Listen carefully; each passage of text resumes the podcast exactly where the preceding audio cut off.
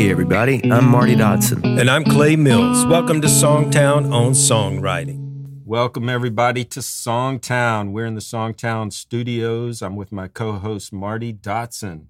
Come on. we are going to continue our train roll of not telling each other what we're going to talk about ahead of time. But this will be an easy one, Marty. Um, it seems like the past few weeks I've seen several post on social media about um, what are those hit songwriters doing in the writing room? They're selling out, you know, and they're they're just writing this stupid stuff, trying to just sell out. And you and I have spent a couple of decades in pro writing rooms, and we've we've been fortunate enough to to have some success to to write with great artists, producers, other writers, Hall of Fame writers, hit writers. And so I just wanted to kind of set the record straight and paint paint the picture of what exactly happens in a pro writing session when we're in the room writing a song. Um, has it been your experience that you're going, how can we write the dumbest thing for the most people and sell out? Like, has that has that ever crossed your mind or eh, crossed your crossed your co-writers' minds? No, I don't recall that ever being a, a part of the conversation. you know, we we but at, at the same time, you know, you have to remember we're in the entertainment business, and not all entertainment has to be super serious. You know, so yeah, I've got some silly songs. You know, my song um, "Doing It to Country" songs that Blake Shelton and the Oak Ridge Boys did is a silly song, but it's to entertain people. You know, and and people laugh and smile when when I play that song or when Blake sings that song. But at the same time, you know, when we were writing that song, we're not going, you know, let's just write something so dumb that, you know, somehow it'll become a big hit. We we just wanted to have fun and write something that we loved yeah. And that's where I think most of the success for, for hit writers comes from is that they, they got in a room and they had an idea and they tried to make it as good as it could be. Tried, you know, they tried to make it great and um, they came out with something they loved and turned out the world loved it too, you know? Yeah, exactly. I mean, I think that's the key. I interviewed Jon Nite, um, who has, I forget how many number ones he's had. It's been a bunch, but he said that you know that he started having success as a writer when they instituted every Friday they would get together and they would go, okay, we're going to write something today that probably nobody will want to record. We're just going to write it for ourselves. And he said they did that every Friday, him and his buddy, who's a, a well known producer. And he said those songs were the ones that people started recording. And he said that it, it really showed him that when you write from the heart, when you write something that excites you, and then you try to write it to the best of your abilities, then he goes, those were the songs that surprised them because they had always thought that, oh, you got to try to write for the market, you know? And he said that can work sometimes, but he goes, what, what he learned to be really uber successful like he is, is that those days every Friday when they got together and wrote whatever they wanted to didn't concern themselves with being commercial. He goes, those were the ones that got cut. Yeah.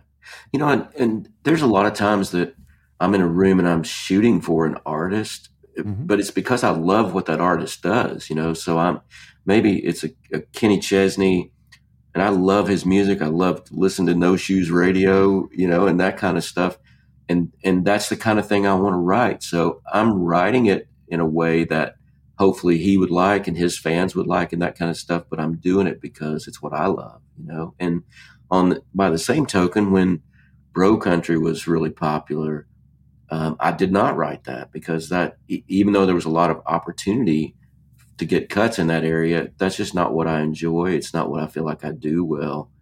And so I didn't write that. I just continued to write the kind of things that I wanted to write, uh, that I was proud of. Yeah, and I think people that kind of lock into a fad and they get known, um, when that fad passes, they often don't have a long career. I think of my yeah. my buddy Tommy Lee James. Tommy is always bucked the system because he's always been a ballad writer and he writes great ballads. But anyone will tell you when you get in the songwriting business, you got to write up tempo. You know, artists, artists, they have plenty of ballads, but they need that up tempo, you know, single. And Tommy's managed to have a career where he writes a lot of ballads. They're singles and they become hits. But he also knows, okay, I'm probably only going to have a hit every four or five years. And he's okay with that. You know, he's sticking to what he yeah. loves to do. Um, and so I think it's some of it you have to be true to what you really love. I think if if you're not doing yeah. that, if you're showing up and you're writing something you don't love, I don't think that will, you know, 99 out of 100 times that's not going to be successful. Um, I had a writer the other day approach me in Starbucks and he was like, "Oh, I want to be a writer with songs on the radio." And he goes, "You know, my songs are way better than that crap that's out there." And after talking to him, I found out he doesn't even like songs on the radio. But yet he hmm. wants he wants to be on the radio. And so the likelihood of that happening, you know, write something. I mean, write what you like. And if you don't like the stuff on the radio, well, let the chips fall where they fall. Maybe you're writing for a Texas alternative artist or, or whatever. But I wouldn't walk around being mad because, you know, you hate the stuff that you're trying to be like. Like that just blew my mind. It was very confusing. And yeah. I know when I'm in the writer room, every room I've ever been in, whether it's been with Lady uh, Lady A, Little Big Town, Darius Rucker, whoever, we always started first with a great title, you know, and uh, or at least an idea or a music idea. I remember one time with Lady Antebellum, I sh- showed them this guitar riff I had, and they loved it, and we built a whole song around that. We weren't going, oh, is this riff going to be right for radio? And is it? No, we weren't. We weren't even concerned about that. We just found something we liked in the room, and we chased it. And we, you know, at the end of the day, you let the chips fall where they fall. But we're always chasing something that we really like. And the, you know, Ashley yeah. Gorley, when he's got that single on the radio, he likes that song. You may not like it, but he loves it. And I think that's the key is mm-hmm. writing what you love and fig- figuring out how to write it in a language that speaks to the audience you're trying to reach. Yeah, and I think even when you write with an artist, um, those artists will, the ones that are successful want to put out music that their fans love. Yeah. You know, and so when they're in the writing room, they're not asking you to sell out. I mean, they don't come in and go, "Hey, just let's just write something dumb like my last single and we'll throw it out there on radio and it'll work." You know, they, they come in and go, "Hey, I want to do this kind of thing because my audience uh, loves it when I play this song. So let let's write something that that kind of speaks in that same lane." And you know, so I think, like you said in the beginning, my experience has been that everybody that walks into a pro writing room is wanting to write something great. Yeah. And, you know, it may not be a world changing song, it may just be entertainment or it may be to make somebody smile or laugh, but they want to make it great. It's been my experience. Yeah. And I think also, I mean, yes, they want to do something that their fans will love, but also artists are constantly wanting to reinvent themselves. You know, you, you mentioned Kenny Chesney. Well, there was a point in his career where he was doing the same kind of stuff. And then he comes out with American Kids, and people are going, whoa, this is like way different for Kenny Chesney. Uh, Tim McGraw is another example. He would constantly come out with something that was fresh and different. Um, I mean, artists have to to to keep if they keep doing the same thing, they're going to, to the audience will get bored. So they have to speak to their voice. Yeah. You know, we know a Kenny Chesney doesn't usually sing a song that says "I love you, baby."